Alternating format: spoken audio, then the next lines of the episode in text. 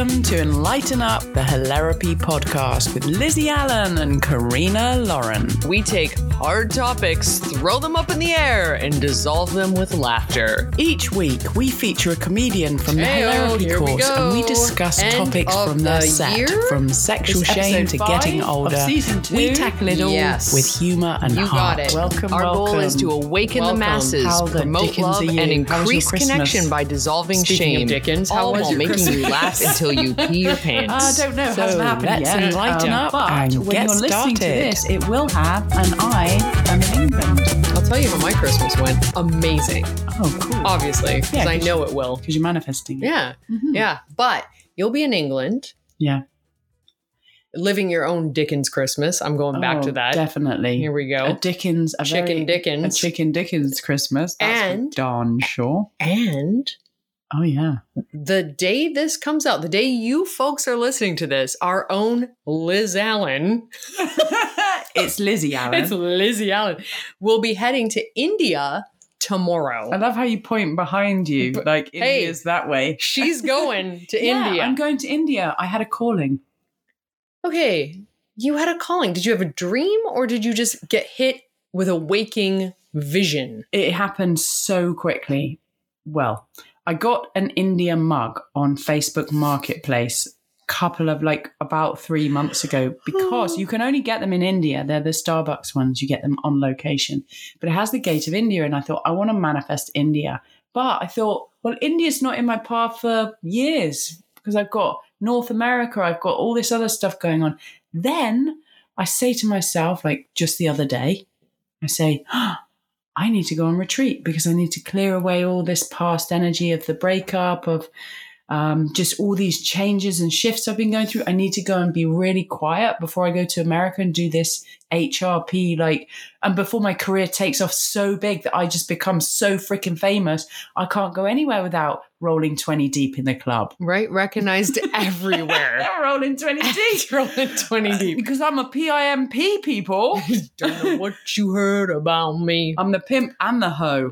I'm pimping and hoeing myself, okay? The whole This whole package. So- Watch out. I'm probably at like over 10,000 followers if you're listening to this yeah. on. Instagram. Seriously. So like so you knew, you knew I Anyway. need to have this calm for just me Yeah, to so- reset. I said to Yeah. myself, I was sitting and I said, I need to go on retreat. That came into my mind.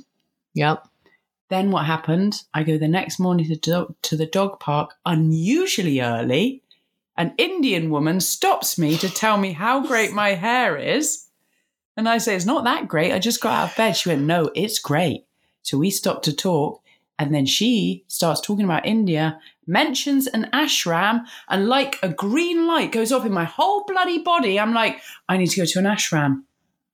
Is- Are you going to the ashram she mentioned? No, she was saying go up north, but I've been up Mm. north before and I thought I need to go to Kerala. And I found the ashram within a day. And a week later, I'd booked my flight and I'm going. So I'm flying straight from London. London. Okay, talk to me about this ashram situation. And the reason I say this is because I have seen what I think was maybe an ashram in the movie Eat, Pray, Love with Julia Roberts. Mhm. I think that's where she was. Yeah. Then I also had a friend do a retreat in India, but it was like for Kundalini yoga. And she said she just had to sit on the cement floor for like eight hours a day. You're not doing that, are you? I'm you? not doing that one, no. Okay. Um, but ashrams come in many shapes and sizes. Okay. And they have been going for a few thousand years, I presume. And Well, that's it. and they're basically I don't know, but but they've been going for a long time, and they're spirit places to live spiritually and go within. But they have a a timetable that you follow, and you take part in the ashram life. You just don't just do your own thing, and you don't leave the ashram except on Fridays where they have like a free day and you can go off and do what you like. Um, so you follow a, a routine, and it's uh, made up. This particular one is made up of teachings, two yogas a day, um, chanting, meditation, and service yoga where you clean and stuff. So some aspects of the day are silent, and I'm staying in a 32 bed dorm, Wait, and it's fourteen dollars a day. wait, wait, wait, wait. Rewind, rewind. Okay. Yeah. First of all, by dorm, do you mean it's a giant hall with beds like an orphanage? No, it's got actually partitions. So between these high partitions are two beds. So it's like you're, yes, in a big room with 32 other people, if it's filled up, um, but you're like, you just, you can really only see the other person. So it's a little Okay. bit private, you know, a little Okay. bit private. And I just want, I just want to be really simple and just follow, you know, have some discipline and follow the, Oh, follow you the want routine. discipline. I really do. Yeah. I really So- do. Could you find an ashram that doesn't involve a service aspect? yeah. no, I like the idea of that. No, but I'm just saying, like, could people? Could you look up Well, a cushy ashram where yeah, it's like, they have, they have. They're- okay, but they're not. They're not so much ashrams. Then they become more of a sort of. You know, the idea is is that mm-hmm. you live with much more simplicity. You can get swanky freaking ashrams. Of course you can. right? You can get them here in BC. You can go to an ashram because the ashrams have sister centers all over the world, right? So Oh. set up by particular swamis or, or what have you. I, I'm just, I mean, this one just seemed to just call to me, and it's in Kerala. Kerala is the garden state. It's the bottom of India, South India. It's got rivers running through. It's got tea um, plantations. It's got uh, hill stations. It's got it. It's got it all. It's got it bloody all. So I've got 21 days in the ashram, getting 21 20 and guess what? I land in the ashram on the 1st of January, which is my 14 day clean time and New Year's Day, and I'm going to rock it.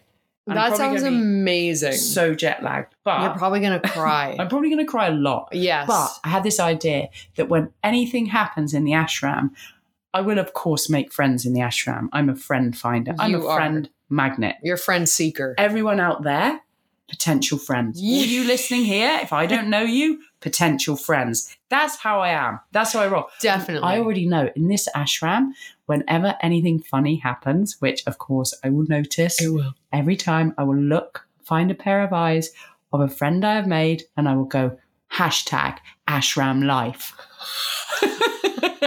and here's a and if something happens that's funny and I can't tell anyone Yeah. else, I'm going to hashtag my own leg with my fingers and say hashtag ashram life to my own self. Because- I love ah, talking to myself because do that's when I. I burst out laughing the most, right? Because it's like a joke between you and yourself. But also, if you're in a moment of silence, you could still do. For those who can't see me, You I just did the the hashtag. Right. Yeah. Oh my God. Good thing we're not going together. We can't oh behave. god, we can't sit next to each other in We can't. anything. No. But but remember you were saying in the the episode a couple of episodes ago about being your own best friend. yes. That's how I am today. I am my own best friend. So I'm going to go to this ashram. I'm going to go through it all, but with my best friend, which is Yes. Mwah. It's the best. Mwah, mwah, mwah. Yeah, when I have a sad moment in the ashram, and I will because all the feelings have to come, I'm going to go mwah, mwah, mwah, mwah. You're going to go, it's okay, best friend. I have you. Yeah. And you're going to give your heart a hug. I love this for you. I thank you. I do. I think I would, if I was going to do anything like this, I'd have to test it first here, like on a five to 10 day retreat No. in all silence. Don't you can't do think? it. I've done a 10 day silent retreat at um, in England, and it was the uh, the Vipassana one, which is very, Oh, it's all over the world. yeah. And it was incredible. It was very, very intense. It was a beautiful center. It's free, and you pay on the back end. So when you finished, you can only give a, do- give a donation if you complete it.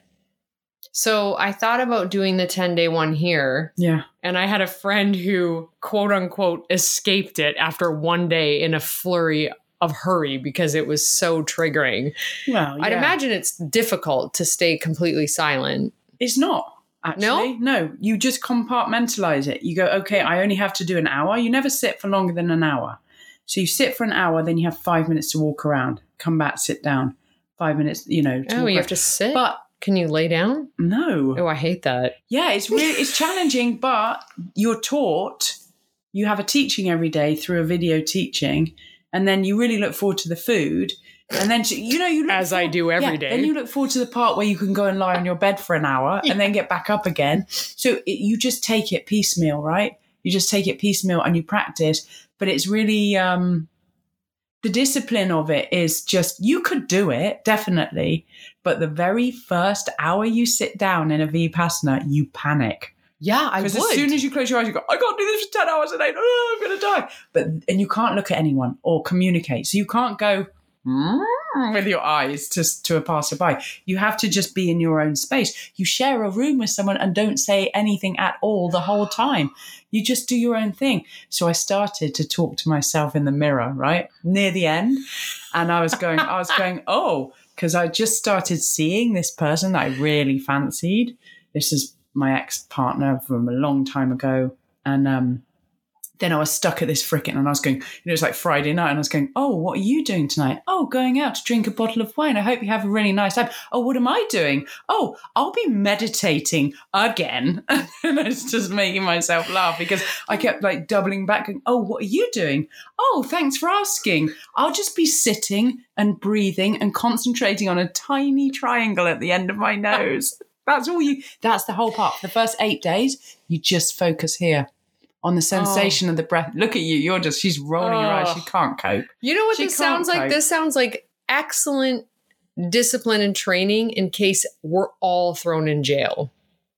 Yeah. That's what it sounds like. Does it? Yeah, You solitary confinement. But you can't have books. You can't exercise. You Done. can't do anything. it's prison. Yeah. It's worse than a treatment center. I don't know because it's mind, right? It's your mind that has all this, and that's what you're learning is to watch the way that your mind drills and stuff. But the last Yeah. day you're allowed to talk. Oh Lord! and then wow, I, what oh, a treat! couldn't shut me up after that. It was the worst. like I just was like, "Oh, how was it? I was watching you, and I thought you were doing fine." She was like, "No, I was dying inside." I bet. Yeah. I mean, then you're then that's kind of cool because the shared experience comes together. Ugh, whatever. It sounds like too Yeah, much. like- I, you know, I can watch my that. thoughts at home. this okay. this ashram is not that. okay. You know, there's plenty. There's there's aspects of the day that are silent, so that you do your part. You know, stay. but then like the second half of the day, you are doing much more community stuff, and there's sort of pictures of people hanging out together, and and you know, and, and there's two yoga sessions a day. So I'm looking forward to just living clean. Yeah. A couple of you know, really like releasing everything and chanting and praying and just Mm. like you know farting and a- hashtag ashram Hash- life jokes making my reels they got wi-fi there oh, i'm really? make my reels yeah so you'll be able to follow me on Oh. instagram at lizzie allen vision if you're not already Yeah, please. If you're not following her, get on that. Oh, she just took her bracelet out of my hand. yeah because you said it smells it's It- copper Does smell like copper. yeah So yeah, Ashram Life cannot wait yeah to hear about it. And it actually sounds pretty cool. Mm. Yeah. and then the 10 days after i'm, I'm going to stop talking about it now but the 10 days after the ashram i'm wandering around kerala on my own on an No. adventure that is undecided at this point so The best kind of adventure. who knows what's going to happen You, you that's where I might not come back. I might marry an Indian farmer. Okay, I doubt it. I but might. this is where the universe gets to unfold its plans Oh. for you that you've been manifesting all Oh along. Oh my god, it's going to be so good. I love, love, love India for being just the most bizarre place you've ever been in your life. You can never not be in the moment in India because it is so interesting everywhere you look. You have to be in, you have to be in the moment there. Yeah, you have to be. You have to meet it in the moment. Yeah. This is exciting. This is going to be cannot wait to hear about this adventure and I know our listeners are going to be like, "Oh, what's it going to be like?" So, moving on to our comedian of la night of la morning Of, of the jour. day of the sh- comedian du jour. We have Lee today. Yes, Lee. Will you please put your hands and hearts together? Can you put your hearts together? Put your hearts together. In a nice boom. breast slap. Boom. Slap your breasts together. Motorboat yourself. propel yourself forward. It's Lee. Lee. Wow. so, um, those first two bits tonight have really got me rethinking my life's fashion choices.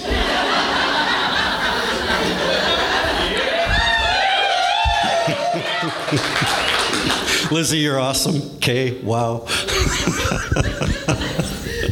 and um, for the rest of you, Um, I got to start this off a little bit differently tonight. And some of you know the answer to what I'm going to ask. Please don't shout it out because we need the other people who don't know or just a little slower to get there to have time to acclimate.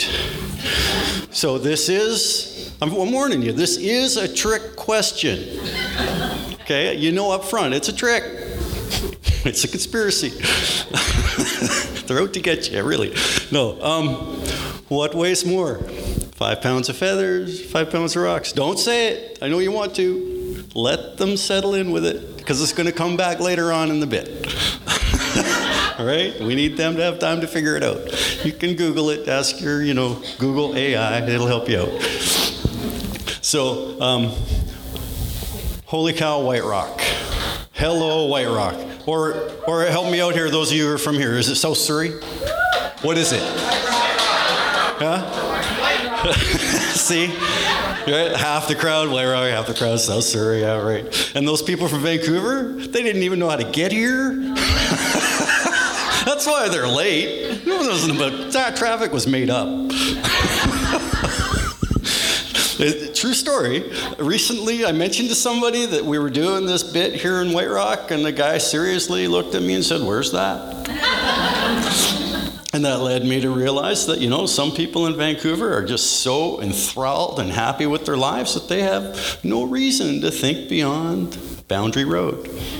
You know? And yet, the other side of that coin is some of them's lives are so, so pathetic they can't think beyond Boundary Road. oh, wow. Uh, so, White Rock. As a kid, um, you know, I had to take the, the bus from Aldergrove Langley to Whalley, then change buses, come all the way out to White Rock. It took like two and a half hours. Um, and I always thought, you know, White Rock, hmm, beach with really big rock with bird poop on it. but it was kind of fitting, you know, thinking of it that way because our neighbor in Blaine, all my young, all my childhood, I kept hearing these reports about accidental releases from their sewage facility. And, and so White Rock Beach would get closed, you know, two, three times a year. And I'm like, man, that's, I swam in that. and, and people are worried about that rock covered in poop. oh, maybe that guy from Vancouver just crawled out from under that rock. so, um, but the other thing about White Rock too is um, uh, my dad. He would come and pick us up and take us out every once in a while, and and we didn't have swimwear, you know. So he'd take us to the beach, and if my dad says you're going swimming, you're going swimming. It doesn't matter. So off come the clothes, and there I am in my Captain Marvel underoos, and I am running. I am doing the quarter mile out to the edge of the water because we all know what it's like when the tide's out here. The sand forever, and I'm running, running, running, and 800 meters out. Oh yeah, like Canada, we're going to do the metric system here. 800 meters out from the shore, like, oh, I'm far enough away now. I can stop running, and Captain America can take over. Here I am. I'm going to save the world. As soon as I get in the water, and nobody can see my underoos. So, but that first quarter mile, I'm running for my life because nobody's going to see me. Okay, next. New Beach. I'm on in Honolulu in Hawaii. I'm five years old. My mom takes her three sons on a holiday. And there's one evening we're out on the beach, we're at the luau, fire breathing, the lei, the hula, all that stuff is going on. And the end of the thing, um, next thing you know, I'm running for my life. I'm running in the dark and I'm being chased. And I'm running, I'm running, I'm starting to get a little tired, but suddenly I see the familiar sign of the hotel we're staying at, and I book it into the hotel, and I run to the desk, and I get the key, and I race upstairs, and I unlock the door, and 20 minutes later, my brothers finally catch me.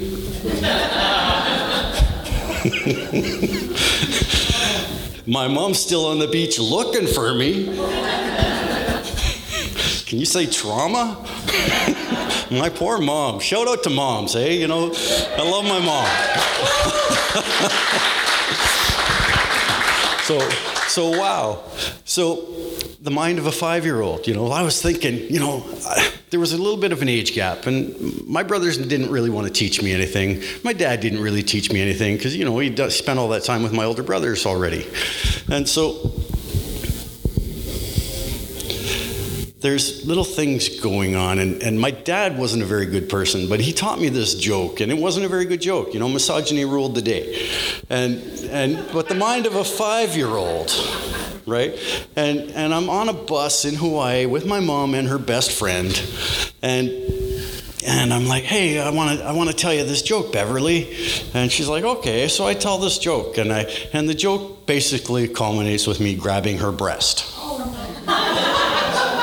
five years old. I give her a honk honk. Well, actually, it was a Roadrunner meet meet on, a, on public transit in Hawaii, and the look on her face, she was shocked, and my mom, trauma.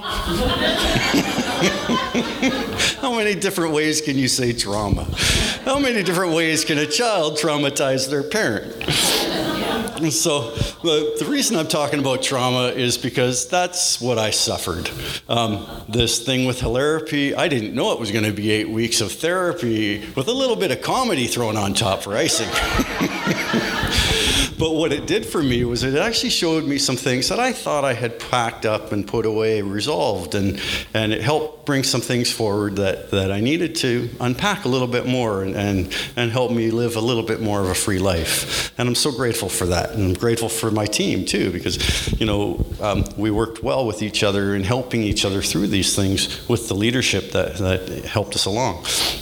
So, anyways, um, for those of you uh, emergency responders in the crowd, police, fire, nurses, security, first aid, you guys are the true heroes, really.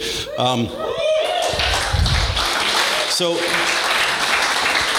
as an emergency responder, I have a little bit of an OCD thing that, you know, I don't show up at the crowds and say, hey, everybody, I'm Lee, I got PTSD or I got OCD. But, but tonight it's appropriate because before the show, I went aisle by aisle. We made sure there was exactly enough space for each and every one of you to safely egress towards those two exit signs at the back of the room should the need occur. And by the way, there's no exit sign here, but there is an exit door here also, if it's needed. Yeah, see? Saved somebody's life tonight, I'm sure of it. You're welcome.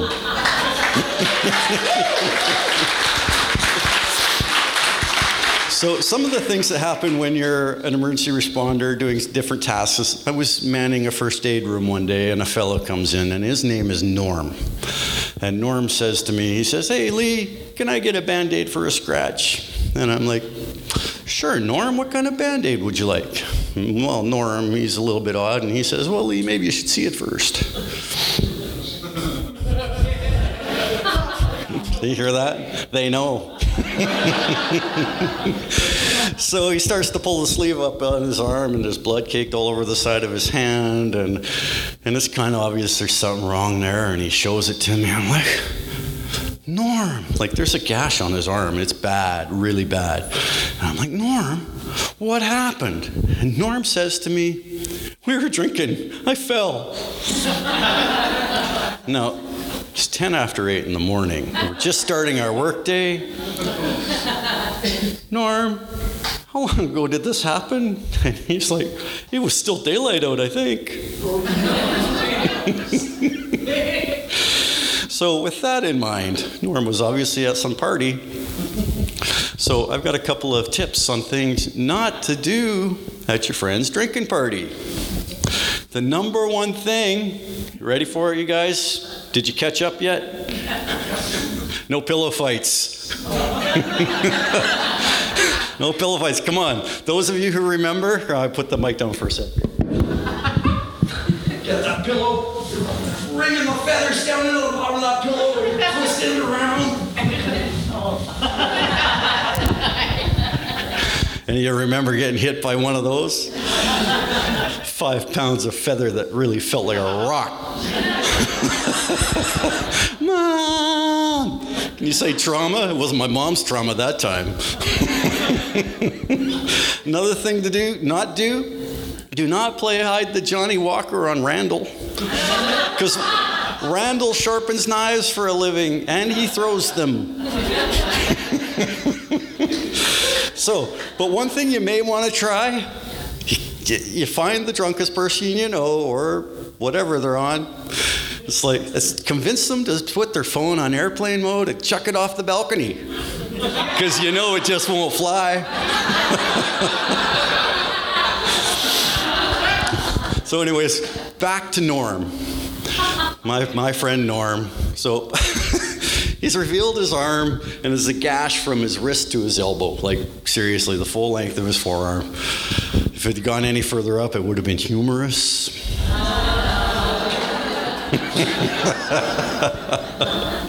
but it's true. This is a true story. So I sit him down in the chair and I'm going to bandage him up and get send him to the hospital for stitches. And I'm looking in, in the wound and there's like little bits of plastic. And I'm like, Norm, this isn't bleeding. Like I know you said it happened last night. What's all this plastic bit in your wound? And he's like, we put liquid skin on it to stop the bleeding. That shit really works. Okay, so what kind of party was he at that they had a gallon of liquid skin? they were drinking and kinking and kinking and drinking. and you know what? In conclusion, I have no conclusion. Good night, folks. Lee, everybody. Give it up for Lee. All right. Can you say trauma? Can we say trauma? Everybody's favorite topic. the family at the family of origin that the we family after. Oh no, family, family origin, yeah, that we all have. Who doesn't get out of childhood with scrapes and scars and emotional wounds? Ugh. I think it's part of growing up, don't you? I think hmm. I think that life is trauma. I say this all the time. Life is traumatic, starts with being born, and pretty much carries on till you die. Get Yeah. down with it. It's so true. You're in the womb. You're Hey. comfortable. Can we say trauma? Can we? we, sh- we just did. yeah, you're you're like cozy in the womb, you know, and then you. ha- How about have you ever met those people who say that they remember being born? no. Oh yeah. You're you're like one of those people. Nah, Yeah. I bet, Nah. I bet. I did not I bet at one point you probably went, "Yeah, I remember," and then made up this elaborate story. I saw the light. Yeah, Yeah. I just want to get out of my mum. She's really pissing me off. Apparently, I came out in like 45 minutes, so that might be true. Hmm. That I wanted to get out. I'm That's stra- that's odd for a first child. Yeah. Can we say trauma? Can we? That must have been like a, a squeeze, right? A squeeze Oh, and a push. I'm just shooting out. You're just popping out, popping. Let's go. Yeah. How I arrive everywhere, just popping Pretty in, much. popping out. Just Yeah. yeah, I'm going to make an appearance and then leave. Yeah. Leave. You always leave people wanting more. That's your thing, And I always I try to leave before it's over. and you always go, okay, then bye. Yeah. And, there- and there's no sort of long goodbyes. It's just okay, bye. And it's like, oh, I thought I could say a couple more things to you before you went, but I, I guess I'll see you in a few weeks. Somebody told me that's called the Irish goodbye. Oh. You just leave. Yeah. Oh. Legit, don't don't fall down don't overthink ditch. it. You just leave. You just leave. So yeah, there's there's definitely some subjects there. Like it is that whole family. Like he talks about his siblings, he talks about his parents and doing things with you know the family. And it sounded to me all like kind of in that childhood stage, which is I mean, I hear this all the time. It's at age zero to six where we really form beliefs that are hard to shake Hmm. after that age because we carry them with us for so long and you know and i know because it's part of our work in recovery is shaking those beliefs loose that no longer serve us hmm First of all, finding out what the beliefs are. Like, what are Yeah. they? Because they're automatic after a while, aren't they? They're, they're just, I'm not good enough. I'm unlovable. I don't matter. yeah and i think we like those become building blocks for further beliefs right because if you start with that yeah you start with the code yeah Start- yeah Mm. Mm. Mm, are we having another moment? oh, it's a moment from heaven. So yeah, you start with that core of like, I don't matter.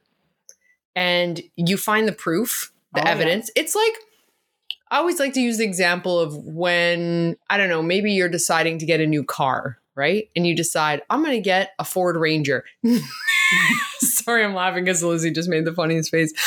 Um, and you've never seen, you've never noticed Ford Rangers before, but now that you're looking for it, you see them everywhere. Do you know what I'm saying? This happens all the time. I, I like to use the example of going into a party, right? And if you have a belief that I'm invisible, right? Because that's another one. I'm invisible. That can happen if you were ignored a lot as a child Yeah. and neglected, right? That becomes a kind of, oh, I'm invisible.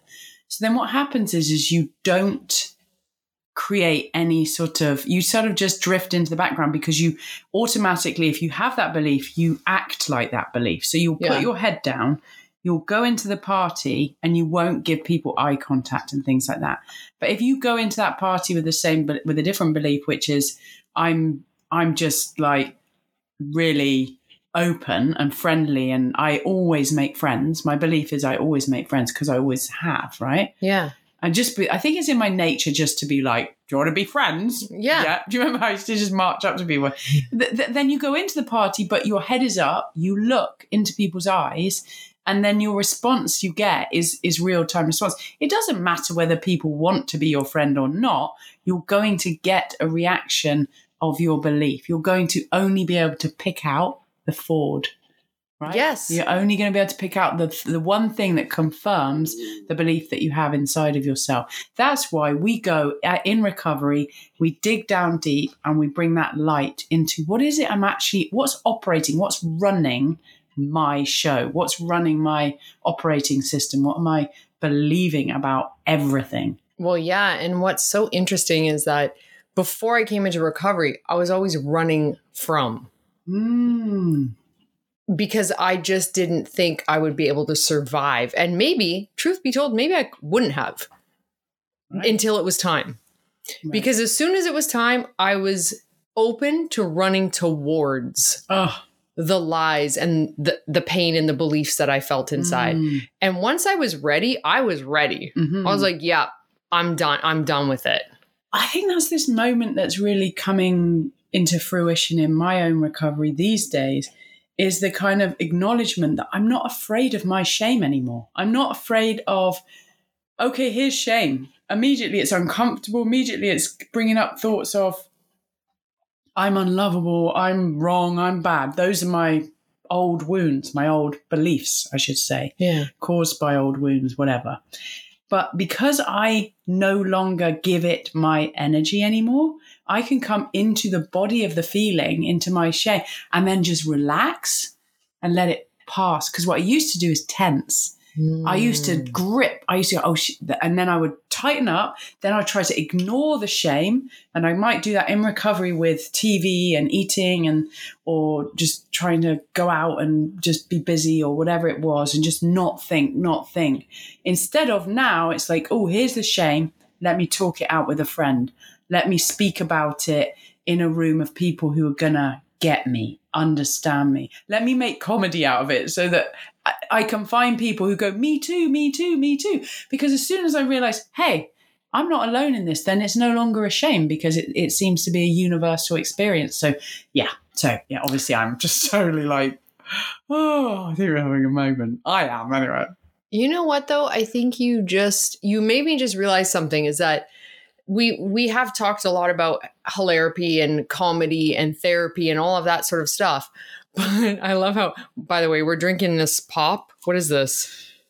Flavored water, but Lizzie keeps drinking too much at once and her eyes keep watering and then she puts her whole head back and I'm trying to maintain a a serious I'm trying like not to make any sound. yeah.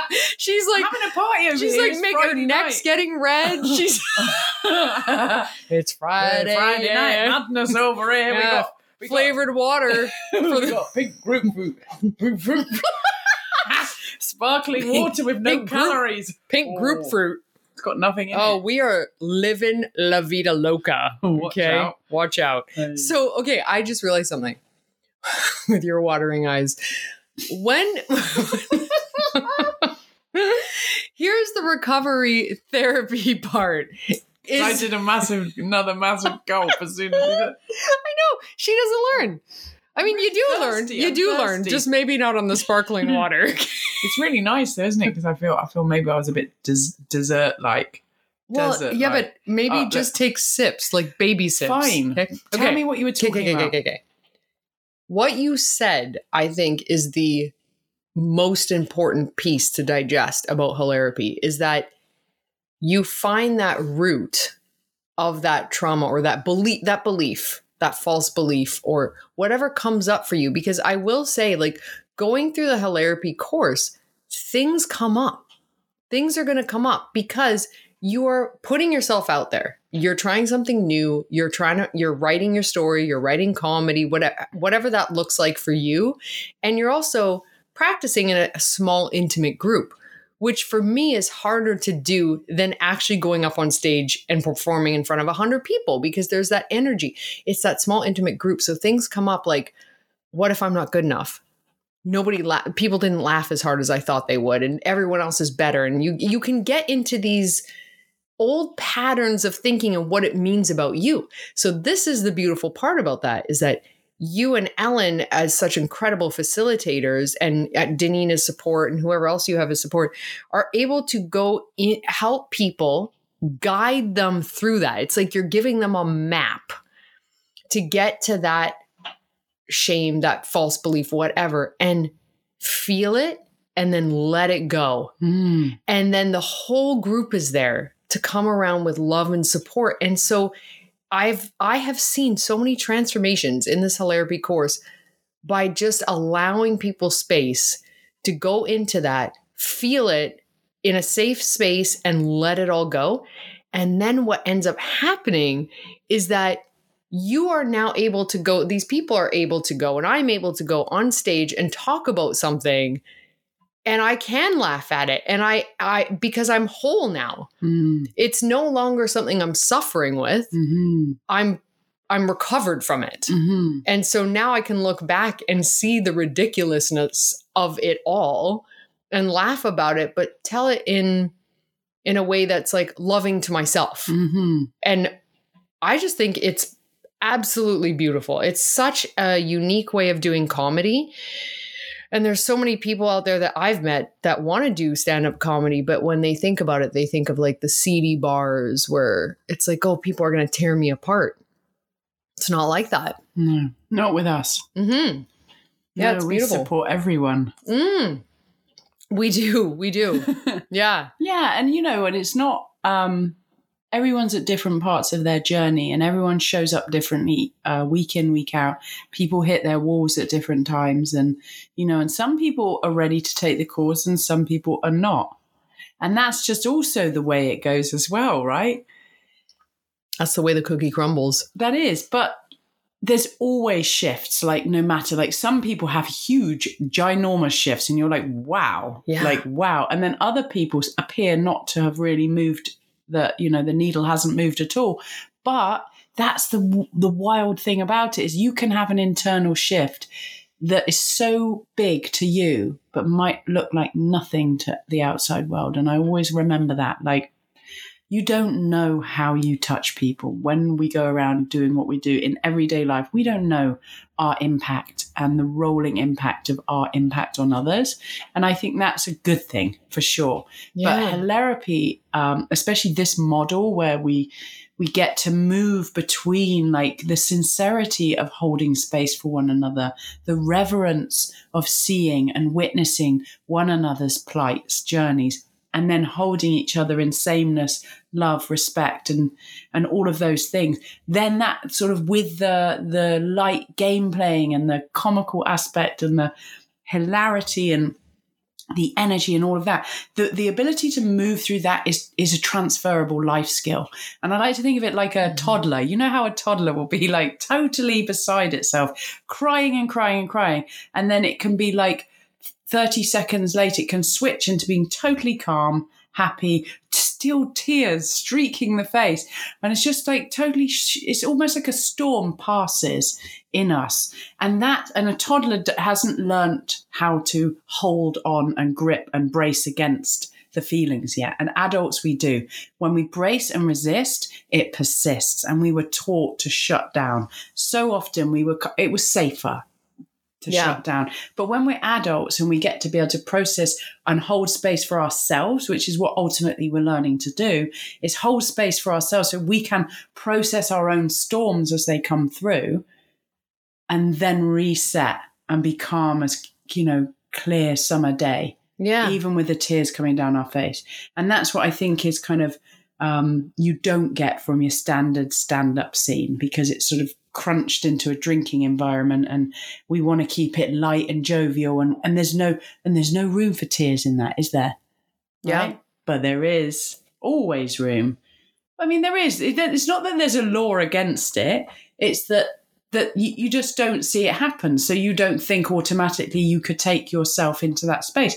But of course you can. But it's up to you anyway. I won't go on about it. Already did. Well, I just realized we haven't issued a challenge in a couple episodes, and I'd like to issue a challenge because when we were way back when, when we went to Whistler, I just, I don't know why I just remembered this just now, but you, oh, because you said something about we don't really know the ripple effect of how we're showing up in the world, right? Whether that be, hey, I'm in addiction, I'm in active addiction, and I'm going around and I'm hurting people without even trying, right? I, I don't know what the ripple effect is, but we also don't know the ripple effect of us showing up in our light and really being our true, authentic selves in a place of love. So when we were in Whistler, way back when, Lizzie went into, we went into a store together and she comes, we came out and she was like, Oh, that woman in there, I just want to go tell her how beautiful she is. Like she's really striking.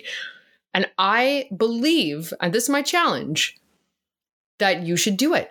You if you see someone and you're struck with it, which you did, you went back in, right? You probably made her day. She's probably even now, every once in a while, just getting a little smile on her face, right? When people take the time, total strangers, to come up and say, I really love the way that scarf looks on you, or wow, your eyes are shining, whatever it is, that's my challenge to all of you. It's the end of the year. Let's start 2024 with this beautiful bang of we don't know what ripple effect we're going to have on people. So smile at the cashier, be more patient with people, help someone with their groceries, open a door, smile, tell someone they look great. I don't know what it is. That's my challenge.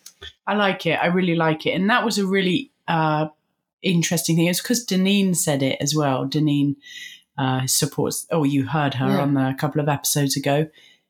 She uh, she was at a gala and she said there was this really beautiful woman, but she was so beautiful that people were kind of like, you know, kind of a bit scared of of approaching her. You know that that kind of, kind of striking, beautiful person. So she just marched on over and she went, "You're really beautiful, right?" And uh, this woman just lit up because you know if you're really beautiful, which you are, uh, people don't like can sometimes feel oh you know because we get that comparison thing, don't we? Yeah. and so they don't and then then you end up not knowing you're beautiful right because we need to see each other reflected back in one another yeah. like and when we do that i just yeah i love telling people like you have such a lovely smile and your face lights up like you have lovely energy that's a really nice thing to say to someone yes. you have really nice energy. I just want you to know that. And that's what I said to that woman in the shop. I said, I just want you to know that that's how I see you. And that's what I'm seeing when I look at you. And she was so like beside, she was like, oh, oh. and as we walked out, we could hear her going, oh, oh, oh. boom. what a beautiful Okay. way to end the year. Yeah. Okay, so please comment if you guys go do this. hmm comment in our socials. Mhm. We would love to hear, you know, maybe you don't know the true effect and how it's hit their heart, but tell us all the love that you're spreading. We'd love to hear it. Yeah, So- absolutely. and and uh, um, in a day or two, it'll be Happy New Year, and I will be Mhm. sitting cross legged with jet lag in an ashram. Hashtag Ashram Life. That's right. Am I right? Am I right? So- all right, lovers. We love you, we love you, we love you. And well done, Lee.